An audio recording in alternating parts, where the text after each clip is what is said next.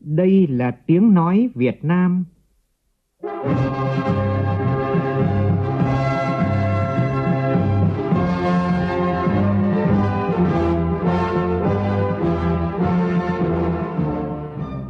là tiếng nói Việt Nam, phát thanh từ Hà Nội, thủ đô nước Cộng hòa xã hội chủ nghĩa Việt Nam.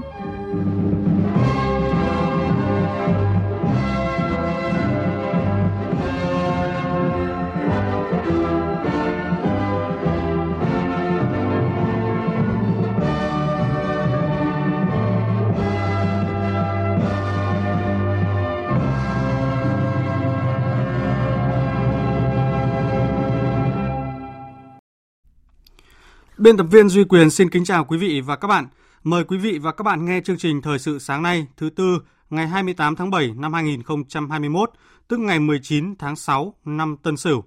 Chương trình có những nội dung chính sau đây.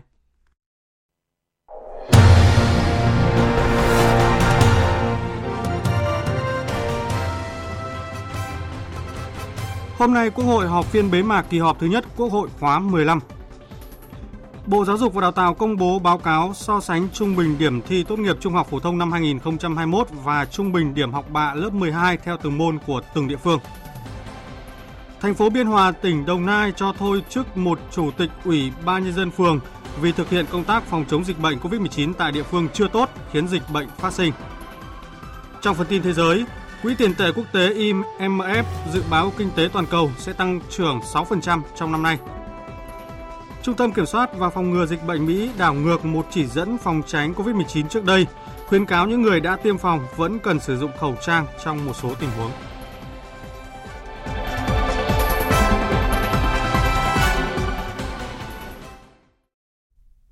Bây giờ là tin chi tiết.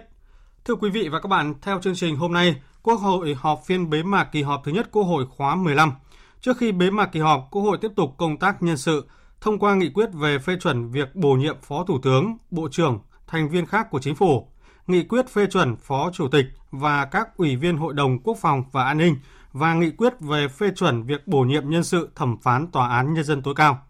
Cũng trong ngày hôm nay, Quốc hội biểu quyết thông qua 6 nghị quyết quan trọng. Đó là nghị quyết về phê chuẩn quyết toán ngân sách nhà nước năm 2019, nghị quyết về kế hoạch tài chính 5 năm quốc gia giai đoạn 2021-2025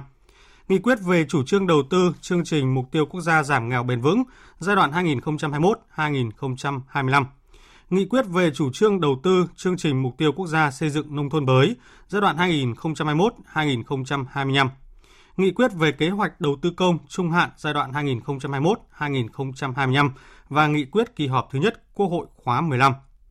Trước đó, cuối buổi chiều qua, Quốc hội đã thông qua nghị quyết về kế hoạch phát triển kinh tế xã hội 5 năm 2021-2025. Nghị quyết đặt chỉ tiêu về tốc độ tăng trưởng tổng sản phẩm trong nước GDP bình quân 5 năm khoảng 6,5 đến 7%. Phấn đấu đến năm 2025 là nước đang phát triển có công nghiệp theo hướng hiện đại, vượt qua mức thu nhập trung bình thấp. Ghi nhận của phóng viên Lại Hoa. Nghị quyết về kế hoạch phát triển kinh tế xã hội 5 năm 2021-2025 được Quốc hội thông qua đã quyết nghị mục tiêu tổng quát của 5 năm tới là đảm bảo tăng trưởng kinh tế nhanh và bền vững. GDP bình quân đầu người đến năm 2025 đạt khoảng 4.700 đến 5.000 đô la Mỹ. Tốc độ tăng năng suất lao động xã hội bình quân trên 6,5% mỗi năm – Tỷ lệ bội chi ngân sách nhà nước giai đoạn 2021-2025 bình quân 3,7% GDP. Đại biểu Hoàng Văn Cường đoàn Hà Nội cho rằng bội chi ngân sách đảm bảo 3,7% phù hợp với nghị quyết Đại hội 13 của Đảng. Điều này đặt ra trong quá trình điều hành phải rất tích cực để tăng thu, giảm chi và chỉ vay những khoản đảm bảo cho hiệu quả chúng ta đặt ra cái mục tiêu của bộ chi khoảng 3,7% ấy. Cái này là cái mà chúng ta muốn phấn đấu cho cả một cái giai đoạn dài để đảm bảo cân đối được bài toán của kinh tế vĩ mô. Tuy nhiên thì cái con số đó nó lại phải tùy thuộc vào từng cái hoàn cảnh cho từng giai đoạn. À, ví dụ trong cái thời kỳ hiện tại mà chúng ta đang bị động rất mạnh của đại dịch Covid có thể nó sẽ không phải là con số 3,7 trong những bối cảnh bất thường chúng ta phải có những cái quyết định kịp thời.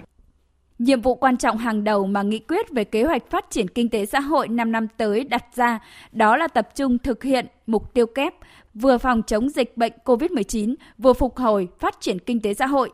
Nhưng căn cứ vào tình hình thực tế và địa bàn cụ thể để lựa chọn ưu tiên đảm bảo sức khỏe, tính mạng của nhân dân và an sinh xã hội. Đồng tình với giải pháp này, đại biểu Nguyễn Thanh Hải, đoàn Thái Nguyên cho rằng Mục tiêu kép không có nghĩa là hai mục tiêu bằng nhau. Có những cái thời điểm cần phải đề cao hơn cái nhiệm vụ chống dịch và khi điều kiện nó an toàn về dịch bệnh rồi thì lại đề cao hơn cái nhiệm vụ phát triển kinh tế và vì vậy là tôi khẳng định là cái mục tiêu kép là hoàn toàn chính xác và khoa học nhưng mà tuy nhiên xác định tại từng thời điểm và cái theo cái hoàn cảnh cụ thể của từng địa phương nữa, từng giai đoạn phải có những cái chính sách khác nhau. Tối qua, Bộ Giáo dục và Đào tạo công bố báo cáo so sánh trung bình điểm thi tốt nghiệp trung học phổ thông năm 2021 và trung bình điểm học bạ lớp 12 theo từng môn của từng địa phương. Trong đó, trên phạm vi cả nước, trong số 9 môn thi có 8 môn, điểm trung bình thi tốt nghiệp trung học phổ thông thấp hơn điểm trung bình học bạ. Mức tranh lớn nhất thể hiện ở môn lịch sử, tranh gần 2,7 điểm. Điểm trung bình học bạ lớp 12 của môn sinh học cũng cao hơn trung bình thi tốt nghiệp đến hơn 2 điểm – mức tranh ở môn tiếng Anh là hơn 1,2 điểm. Trong 5 môn còn lại, mức chênh lệch giữa hai con số này đều dưới 1 điểm. Riêng môn giáo dục công dân có điểm trung bình thi tốt nghiệp cao hơn điểm trung bình học bạ lớp 12 ở hầu hết tỉnh, thành phố, nhưng mức tranh không đáng kể. Theo Bộ Giáo dục và Đào tạo, về cơ bản, trung bình điểm thi tốt nghiệp trung học phổ thông năm nay và trung bình điểm học bạ lớp 12 theo từng môn học có sự tương đồng và khoảng cách được thu hẹp hơn so với năm 2020. Nhiều môn ở nhiều tỉnh, thành phố có chênh lệch chỉ trên dưới một điểm. Điều đó cho thấy việc dạy học và kiểm tra đánh giá ở các trường phổ thông về cơ bản đáp ứng yêu cầu đánh giá đúng năng lực của học sinh theo chuẩn kiến thức kỹ năng của chương trình.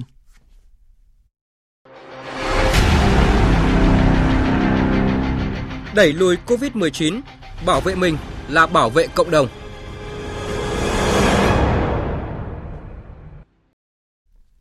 Bản tin Bộ Y tế về tình hình dịch COVID-19 tại nước ta cho biết, tính từ 19 giờ tối qua đến 6 giờ sáng nay, nước ta có 2.861 ca mắc mới, trong đó có 3 ca nhập cảnh và 2.858 ca ghi nhận trong nước.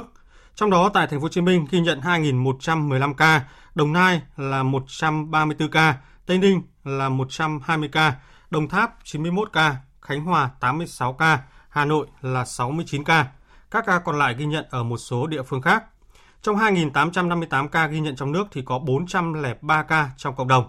Hiện thì có 6 tỉnh, thành phố đã qua 14 ngày không ghi nhận trường hợp mắc mới, đó là Yên Bái, Quảng Trị, Điện Biên, Quảng Ninh, Bắc Cạn và Nam Định. Thưa quý vị và các bạn, để tăng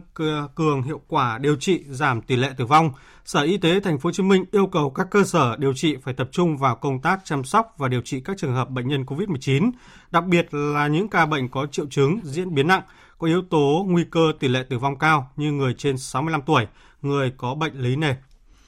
Để thực hiện công tác này, Sở Y tế thành phố sẽ sắp xếp lại nguồn nhân lực y tế trên địa bàn nhằm phân bố trên các lĩnh vực dự phòng và điều trị một cách hợp lý, đảm bảo vận hành hiệu quả nguồn nhân lực y tế trong thời gian sắp tới. Cụ thể, thành phố tập trung nguồn nhân lực cho lĩnh vực điều trị để giảm tỷ lệ tử vong của bệnh nhân COVID-19 các nhân viên y tế và các sinh viên y khoa các năm cuối đang tham gia công tác lấy mẫu tiêm vaccine tại các quận huyện được điều chuyển về tăng cường tham gia công tác theo dõi sức khỏe và điều trị F0 ở khu cách ly và đội taxi cấp cứu 115.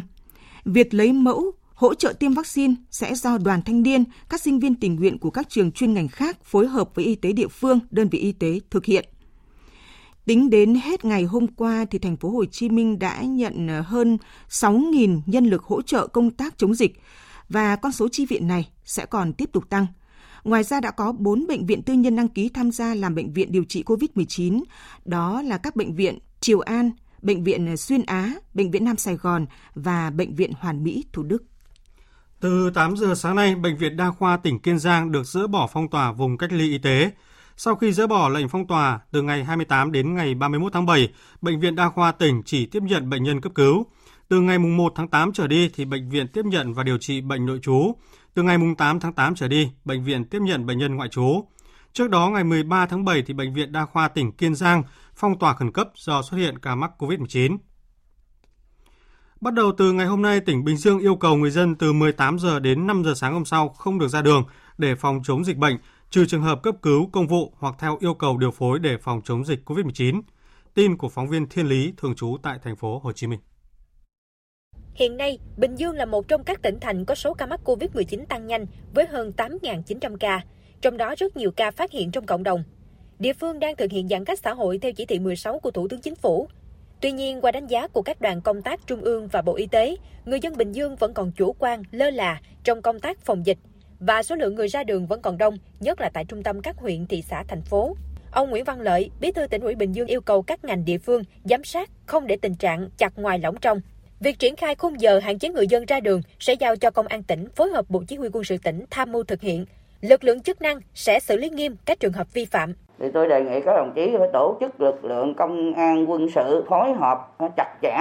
tổ chức khoa học. Chỗ nào là hệ thống chính trị ở cơ sở phải làm, chỗ nào là có công an, chỗ nào có lực lượng quân sự, dân quân thì các đồng chí tính toán. Tôi đề nghị các đồng chí là phải thực hiện thật tốt cái chỉ thị 16 cộng sắp tới. Ủy ban nhân dân thành phố Biên Hòa tỉnh Đồng Nai vừa quyết định cho thôi chức vụ chủ tịch Ủy ban nhân dân phường Hóa An đối với bà Huỳnh Thu Hà và điều động bà này về công tác tại Trung tâm Văn hóa Thông tin và Thể thao thành phố Biên Hòa. Bà Huỳnh Thu Hà bị thôi chức vụ chủ tịch Ủy ban nhân dân phường Hóa An là do thực hiện công tác phòng chống dịch bệnh COVID-19 tại địa phương chưa tốt, khiến dịch bệnh phát sinh nhiều, không có biện pháp cũng như không đề xuất cấp trên xử lý. Tính đến ngày hôm qua, phường Hóa An có gần 300 ca mắc COVID-19 trong đợt dịch bùng phát lần thứ tư, nhiều nhất trong số 30 phường xã trên địa bàn thành phố Biên Hòa. Ủy ban dân tỉnh Đồng Nai cũng đã có quyết định kéo dài phong tỏa phường Hóa An thêm một tuần, từ ngày 25 tháng 7 đến ngày 1 tháng 8, do vẫn có thêm số ca mắc COVID-19.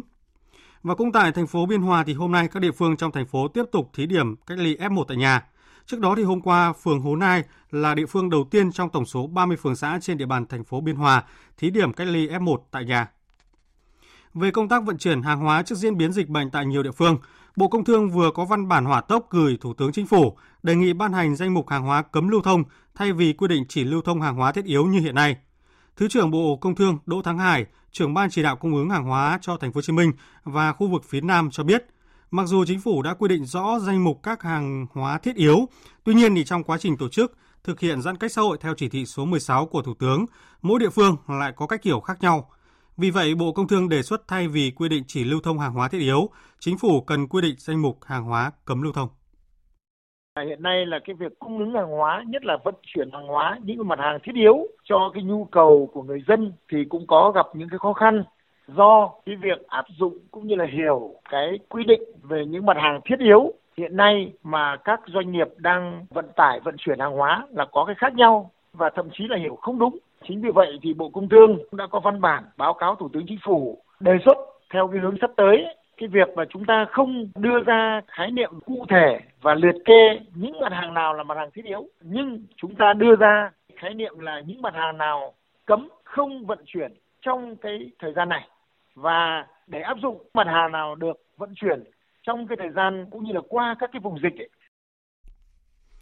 Thông tin từ Ngân hàng Chính sách Xã hội cho biết, ngân hàng này đã phê duyệt cho vay 39 người sử dụng lao động với trên 45 tỷ đồng để trả lương cho hơn 12.000 lượt lao động theo quyết định số 23 của Thủ tướng Chính phủ. Tổng số tiền Ngân hàng Chính sách Xã hội đã giải ngân đến 17 giờ chiều qua là 43 tỷ đồng. Như vậy, chỉ sau 14 ngày ban hành, quyết định số 23 đã đi vào cuộc sống với những hợp đồng tín dụng để trả lương ngừng việc và trả lương phục hồi sản xuất đối với người lao động, góp phần hỗ trợ người sử dụng lao động và người lao động cùng vượt qua khó khăn do dịch bệnh COVID-19, duy trì sản xuất, đảm bảo đời sống. Còn tại thành phố Hồ Chí Minh, thành phố có khoảng 460.000 doanh nghiệp trong đợt dịch bệnh COVID-19 lần này, nhiều doanh nghiệp bị ảnh hưởng và đang khó khăn. Hiện nay thì các ngân hàng thương mại, tổ chức tín dụng ở thành phố Hồ Chí Minh đang cơ cấu lại thời hạn trả nợ, giảm lãi suất cho vay doanh nghiệp. Dự kiến thì thành phố Hồ Chí Minh sẽ có khoảng 400.000 khách hàng được giảm lãi suất vay do khó khăn dịch bệnh, mức giảm trung bình từ 1% mỗi năm so với lãi suất vay hiện hành. Ông Nguyễn Hoàng Minh, Phó Giám đốc Ngân hàng Nhà nước Việt Nam chi nhánh thành phố Hồ Chí Minh cho biết. Chúng tôi đang đưa vào chương trình từ đây tới cuối năm là giám sát cái việc là giảm lãi suất cho vay này của các tổ chức tín dụng trên địa bàn. Thì bình quân các dư nợ hiện hữu được giảm là khoảng một phần trăm tùy theo cái sự thiệt hại mà mức giảm có thể là thì cũng phải là 0,5 và cao nhất có thể lên tới 2,5% cũng là một cái động thái rất tích cực hỗ trợ cho các doanh nghiệp khó khăn do cái dịch Covid. Thưa quý vị và các bạn, hơn 2 tuần trở lại đây thì trên các con đường của thành phố Cần Thơ xuất hiện hình ảnh một chiếc xe bánh mì quen thuộc.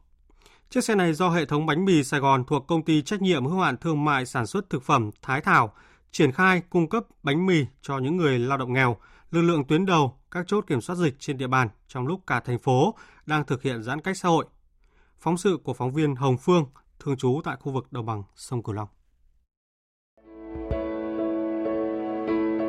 Cứ đều đặn, vào lúc 9 giờ sáng mỗi ngày, chiếc xe bánh mì yêu thương lại đổ tại số 5 đường Đồng Khởi, phường Tân An, quận Ninh Kiều, thành phố Cần Thơ, để nhân viên hệ thống bánh mì Sài Gòn chất lên khoảng 3.000 chiếc bánh, vận chuyển đến địa chỉ có người gặp khó khăn trong đại dịch Covid-19. Để có số lượng bánh phục vụ miễn phí cho bà con, đội ngũ nhân viên của hệ thống bánh mì Sài Gòn phải thức từ sớm, nhào bột, nướng, đảm bảo bánh mì đến tay bà con phải mới, phải ngon.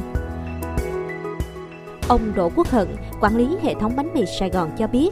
ngay khi thực hiện giãn cách xã hội theo chỉ thị số 16 vào ngày 12 tháng 7, cửa hàng đã quyết định dừng bán để chung tay phòng chống dịch. Tuy nhiên, nhận thấy nhu cầu sử dụng bánh mì trong bữa ăn hàng ngày của bà con khó khăn khá nhiều, nên quyết định chia ca nhỏ cho nhân viên đi làm, vừa tạo ít thu nhập cho nhân viên, vừa giúp đỡ cộng đồng. Lúc đầu, mỗi ngày cửa hàng chỉ cung cấp 1.000 đến 1.500 bánh mì sandwich sữa. Một tuần trở lại đây, mỗi ngày cung cấp 3.000 bánh mì với đủ thể loại, bánh mì đặc ruột, sandwich miếng, vân vân. Ông Đỗ Quốc Hận cho biết thêm. Mình ở đây là mình cũng nhờ các cái đối tác mà nguyên liệu á. Mình đây thì nhân công rồi có các cái cái phụ liệu với các cái lò nướng thì mình nhờ cái các cái đối tác đó tiếp một phần nào để mình ờ, ủng hộ thì thấy các bà con khó khăn nó càng ngày càng khó khăn hơn thì mình sẽ cố gắng là mình ờ, thực hiện hết cái thời gian giãn cách này chuyến xe mang thông điệp bánh mì Cần Thơ không đồng một ổ có thể đến với nhiều mảnh đời khó khăn cũng nhờ sự kết nối rất lớn của anh Phạm Đỗ Minh Trung, phóng viên tạp chí Nhịp sống miền Tây và là thành viên rất tích cực cho phong trào thiện nguyện tại địa phương. Anh Minh Trung chia sẻ, hệ thống bánh mì Sài Gòn giao chiếc xe này cho anh. Anh vừa lái xe, vừa ấn định những chỗ sẽ trao bánh hàng ngày hơn 2 tuần qua, anh đã giao bánh mì đến với sinh viên Đại học Cần Thơ, bệnh nhân lọc thận Bệnh viện Đa khoa Trung ương, lực lượng các chốt kiểm soát, truy vết cộng đồng, bà con các khu vực phong tỏa tại quận Ninh Kiều, Cái Răng, Bình Thủy. Trong cái thời gian khoảng hơn nửa tháng qua để tham gia các hoạt động thì tạo điều kiện là giao luôn cho một chiếc xe để vừa đi giao bánh mì. Nhưng mà bên cạnh đó cũng làm tham gia luôn các hoạt động thiện nguyện khác tại thành phố Cần Thơ, giống đi phát quà nhu yếu phẩm cho người lao động tuy cái công việc nó có hơi vất vả một chút xíu nhưng mà tôi cảm thấy rất là vui vì mình đã có được một cái phần đóng góp nhỏ à, để giảm bớt những cái khó khăn cho bà con trong cái lúc mà dịch bệnh này. Thời điểm này, tầng ổ bánh mì đến tay người lao động nghèo, bà con khó khăn rất đáng trân trọng. Hoạt động chuyến xe bánh mì yêu thương đã tô thêm nét mới trong bức tranh thiện nguyện đầy ý nghĩa mà cả thành phố Cần Thơ đã, đang và sẽ thực hiện trong cuộc chiến chống dịch COVID-19. Quý vị và các bạn đang nghe chương trình Thời sự sáng của Đài Tiếng Nói Việt Nam. Xin chuyển sang nội dung được nhiều người quan tâm. Thưa quý vị, liên quan đến thông tin lan truyền một ca F0 ở huyện Trương Mỹ, thành phố Hà Nội, khiến 786 trường hợp liên quan tại 18 quận huyện Lãnh đạo Ủy ban nhân dân huyện Trương Mỹ, thành phố Hà Nội vừa có phản bác thông tin này và cho rằng đây là thông tin suy diễn, gây hàng mang dư luận, sai sự thật về tình hình phòng chống dịch COVID-19 tại địa phương.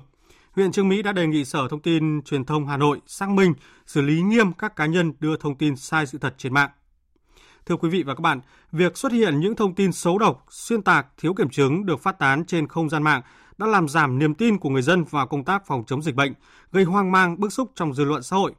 nếu không xử lý tốt sẽ dễ phát sinh điểm nóng, ảnh hưởng đến trật tự an toàn xã hội tại địa phương, gây khó khăn cho công tác phòng chống dịch bệnh của cả nước. Bên hành lang Quốc hội, nhiều đại biểu đề nghị các cơ quan chức năng cần tăng cường hơn nữa việc xử lý đối với những hành vi phát tán thông tin giả theo quy định của pháp luật. Ghi nhận của phóng viên Việt Cường. Đại biểu Tô Văn Tám, đoàn Con Tum cho rằng những thông tin thất thiệt về dịch bệnh COVID-19 đã xuất hiện ngay từ những ngày đầu tiên dịch bùng phát. Theo đại biểu, luật pháp Việt Nam hiện nay đã có những quy định rất rõ ràng trong việc xử lý các trường hợp vi phạm. Tùy mức độ vi phạm, mức nghiêm trọng về hậu quả do hành vi đó gây ra, người vi phạm có thể chịu xử lý vi phạm hành chính, thậm chí có thể bị truy cứu trách nhiệm hình sự. Khi mà đại dịch Covid thì nhiều cái thông tin trên mạng nó, nó phản ánh không đúng thật, thậm chí nó xuyên tạc. Thì bây giờ mình hai cái vấn đề cần phải xử lý ở đây. Thứ nhất là chúng ta phải nâng cao cái tuyên truyền cho người dân để họ biết rằng những cái thông tin giả đó mà họ cũng nghe, họ không tin theo cái đấy. Và cái thứ hai là dùng công cụ pháp lý xử lý rất nặng. Tôi thấy là thời gian vừa rồi thì uh, xử lý như thế là cũng mạnh ở đấy, nhưng mà cứ truy và xử lý ngay, xử lý kịp thời. Và đặc biệt là phát hiện thật kịp thời để xử lý và tăng cái chế tài. Đồng tình với quan điểm này, đại biểu Dương Khắc Mai, đoàn Đắk Nông cho rằng Tôi đề nghị là cần phải xử lý nghiêm đối với những cái trường hợp mà tung tin giả trên các trang mạng xã hội làm cho ờ, người dân bất an và làm dối thêm tình hình à, không giúp ích gì cho cái việc phòng chống dịch của chúng ta. Theo ý kiến của các đại biểu, đợt dịch COVID-19 lần thứ tư này được nhận định diễn biến phức tạp kéo dài, khó đoán định được tình hình sắp tới. Do vậy, mỗi người dân khi tiếp cận thông tin trên không gian mạng cần bình tĩnh, tỉnh táo, sàng lọc thông tin, tự trang bị kiến thức về pháp luật, xã hội để nhận diện rõ các thông tin xuyên tạc giả mạo. Đại biểu Nguyễn Thị Thu Hà, đoàn Hà Nội cho rằng từ cái xử lý tin giả này thì mình phải tuyên truyền trực tiếp về cái chuyện là thông tin rằng đó là tin giả. Cái điểm thứ hai là phải đăng tải nhiều hơn các cái thông tin chính thống. Mình cần phải lựa chọn nó phù hợp cái cách mình truyền tải và mình đưa thông tin cho phù hợp thì như vậy thì ta sẽ đấu tranh được với cái câu chuyện là tin giả.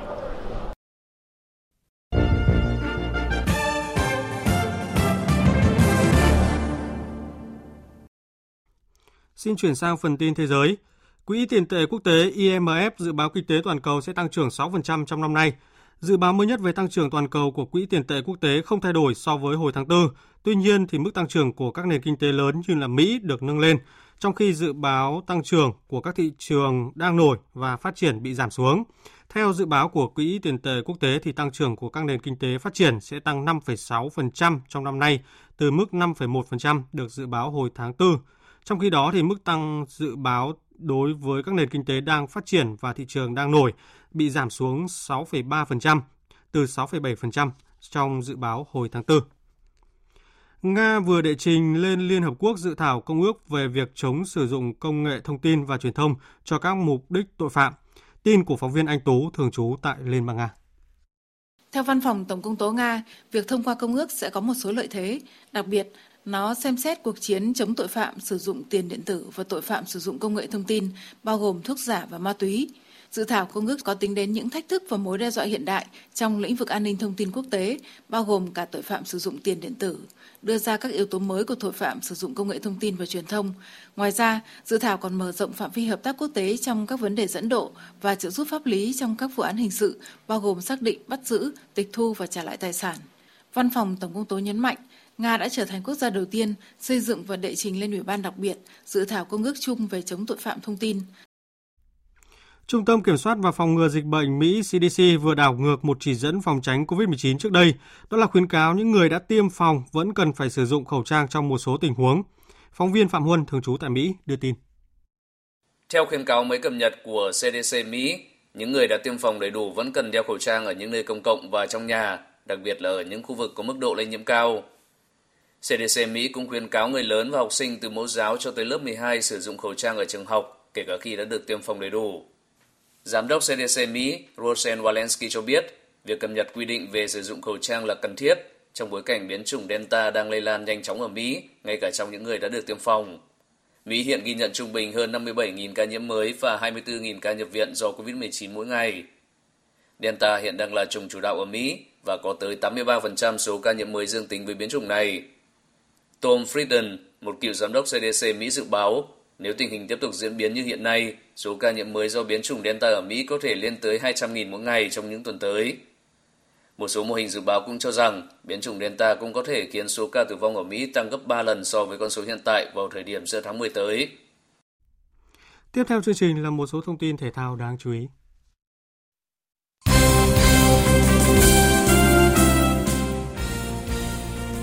Thưa quý vị và các bạn, ngày thi đấu chính thức thứ tư tại Thế vận hội mùa hè Olympic Tokyo 2020, đoàn thể thao Việt Nam có 3 vận động viên tranh tài ở các môn bơi, cử tạ và cầu lông và đều thi đấu không thành công. Tối qua, vận động viên bơi Huy Hoàng tranh tài ở lượt bơi thứ hai làn thứ 5 vòng loại 800m tự do nam. Trung cuộc thì Huy Hoàng xếp thứ 20 trong tổng số 34 kình ngư tham dự. Kết quả này không đủ cho Huy Hoàng có mặt tại chung kết. Trước đó thì đô cử Hoàng Thị Duyên cũng thi đấu không thành công trong hành trình chinh phục huy chương Olympic khi xếp thứ 5 chung kết hạng dưới 59 kg môn cử tạ. Ở môn cầu lông nội dung đơn nam, mặc dù đã rất nỗ lực nhưng Tiến Bình đã nhận thất bại trước đối thủ của Azerbaijan ở bảng L. Kết thúc ngày thi đấu thứ tư Olympic Tokyo 2020, đoàn thể thao nước chủ nhà Nhật Bản đang dẫn đầu với 10 huy chương vàng, 3 huy chương bạc và 5 huy chương đồng. Đoàn thể thao Mỹ và Trung Quốc có cùng được 9 huy chương vàng, lần lượt xếp ở vị trí thứ hai và thứ ba. Tính đến hết ngày thi đấu hôm qua, đã có 24 đoàn các quốc gia tham dự có được huy chương vàng. Chiều qua, huấn luyện viên Park Hang-seo đã công bố danh sách 30 cầu thủ đội tuyển U22 Việt Nam sẽ tập trung để chuẩn bị cho vòng loại U23 châu Á 2022. Theo kế hoạch thì đội tuyển U22 Việt Nam sẽ hội quân vào ngày 10 tháng 8 tại Hà Nội. Trong số 30 cầu thủ được triệu tập hầu hết là những cầu thủ đã được gọi lên trong các đợt tập trung gần đây, có trình độ chuyên môn tốt, phù hợp với lối chơi mà ông Park đang xây dựng. Dự báo thời tiết Phía Tây Bắc Bộ ngày nắng, có nơi có nắng nóng, chiều tối và đêm có mưa rào và rông, cục bộ có mưa vừa mưa to. Nhiệt độ từ 24 đến 37 độ, có nơi trên 37 độ. Phía Đông Bắc Bộ ngày nắng nóng, chiều tối và đêm có mưa rào và rông, vùng núi cục bộ có mưa vừa mưa to. Nhiệt độ từ 25 đến 37 độ, có nơi trên 37 độ. Khu vực từ Thanh Hóa đến Thừa Thiên Huế ngày nắng nóng, phía Nam có nơi nắng nóng gay gắt, Chiều tối và đêm có mưa rào và rông vài nơi, nhiệt độ từ 29 đến 38 độ, có nơi trên 38 độ. Khu vực từ Đà Nẵng đến Bình Thuận, ngày nắng nóng và nắng nóng gai gắt, có nơi đặc biệt gai gắt, chiều tối và đêm có mưa rào và rông vài nơi, nhiệt độ từ 27 đến 39 độ. Tây Nguyên và Nam Bộ có mưa rào và rông vài nơi, chiều tối và tối có mưa rào và rông rải rác, nhiệt độ từ 21 đến 33 độ. Khu vực Hà Nội, ngày nắng nóng, chiều tối và đêm có lúc có mưa rào và rông vài nơi, nhiệt độ từ 26 đến 37 độ. Bản tin dự báo thời tiết biển ngày và đêm hôm nay, vịnh Bắc Bộ có mưa rào rải rác và có nơi có rông, tầm nhìn xa trên 10 km, giảm xuống 4 đến 10 km trong mưa, gió Tây Nam cấp 3, cấp 4. Vùng biển từ Quảng Trị đến Quảng Ngãi không mưa, tầm nhìn xa trên 10 km, gió Tây Nam cấp 4, cấp 5. Vùng biển từ Bình Định đến Ninh Thuận có mưa rào vài nơi, tầm nhìn xa trên 10 km, gió Tây Nam cấp 5 có lúc cấp 6, giật cấp 7, cấp 8, biển động. Vùng biển từ Bình Thuận đến Cà Mau có mưa rào rải rác và có nơi có rông, tầm nhìn xa trên 10 km, giảm xuống 4 đến 10 km trong mưa, gió Tây Nam cấp 6, giật cấp 7, cấp 8, biển động. Vùng biển từ Cà Mau đến Kiên Giang có mưa rào rải rác và có nơi có rông, tầm nhìn xa trên 10 km, giảm xuống 4 đến 10 km trong mưa, gió Tây Nam cấp 4. Khu vực Bắc giữa Biển Đông có mưa rào và rông rải rác ở phía đông, tầm nhìn xa trên 10 km, giảm xuống 4 đến 10 km trong mưa, gió Tây Nam cấp 5 có lúc cấp 6, giật cấp 7, cấp 8, biển động.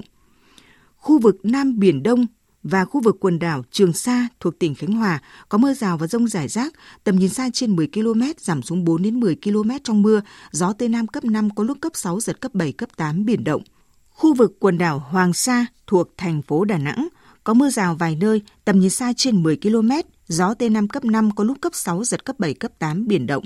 Vịnh Thái Lan có mưa rào và rông rải rác, tầm nhìn xa trên 10 km, giảm xuống 4 đến 10 km trong mưa, gió Tây đến Tây Nam cấp 4, cấp 5. Trước khi kết thúc chương trình thời sự sáng nay, chúng tôi xin tóm lược một số tin chính đã phát trong chương trình.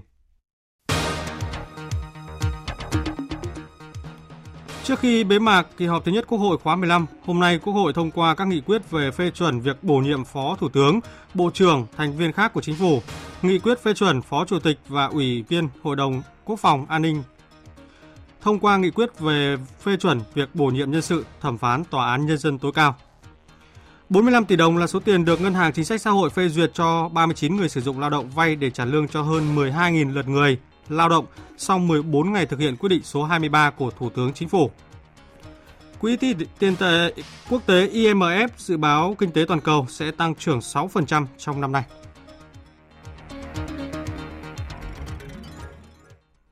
Đến đây chúng tôi xin kết thúc chương trình thời sự sáng nay của Đài Tiếng Nói Việt Nam. Chương trình do biên tập viên Duy Quyền biên soạn và thực hiện, cùng sự tham gia của phát thanh viên Hải Yến, kỹ thuật viên Đoàn Thanh, Chịu trách nhiệm nội dung Nguyễn Thị Hằng Nga. Cảm ơn quý vị đã quan tâm lắng nghe. Kính chào và hẹn gặp lại.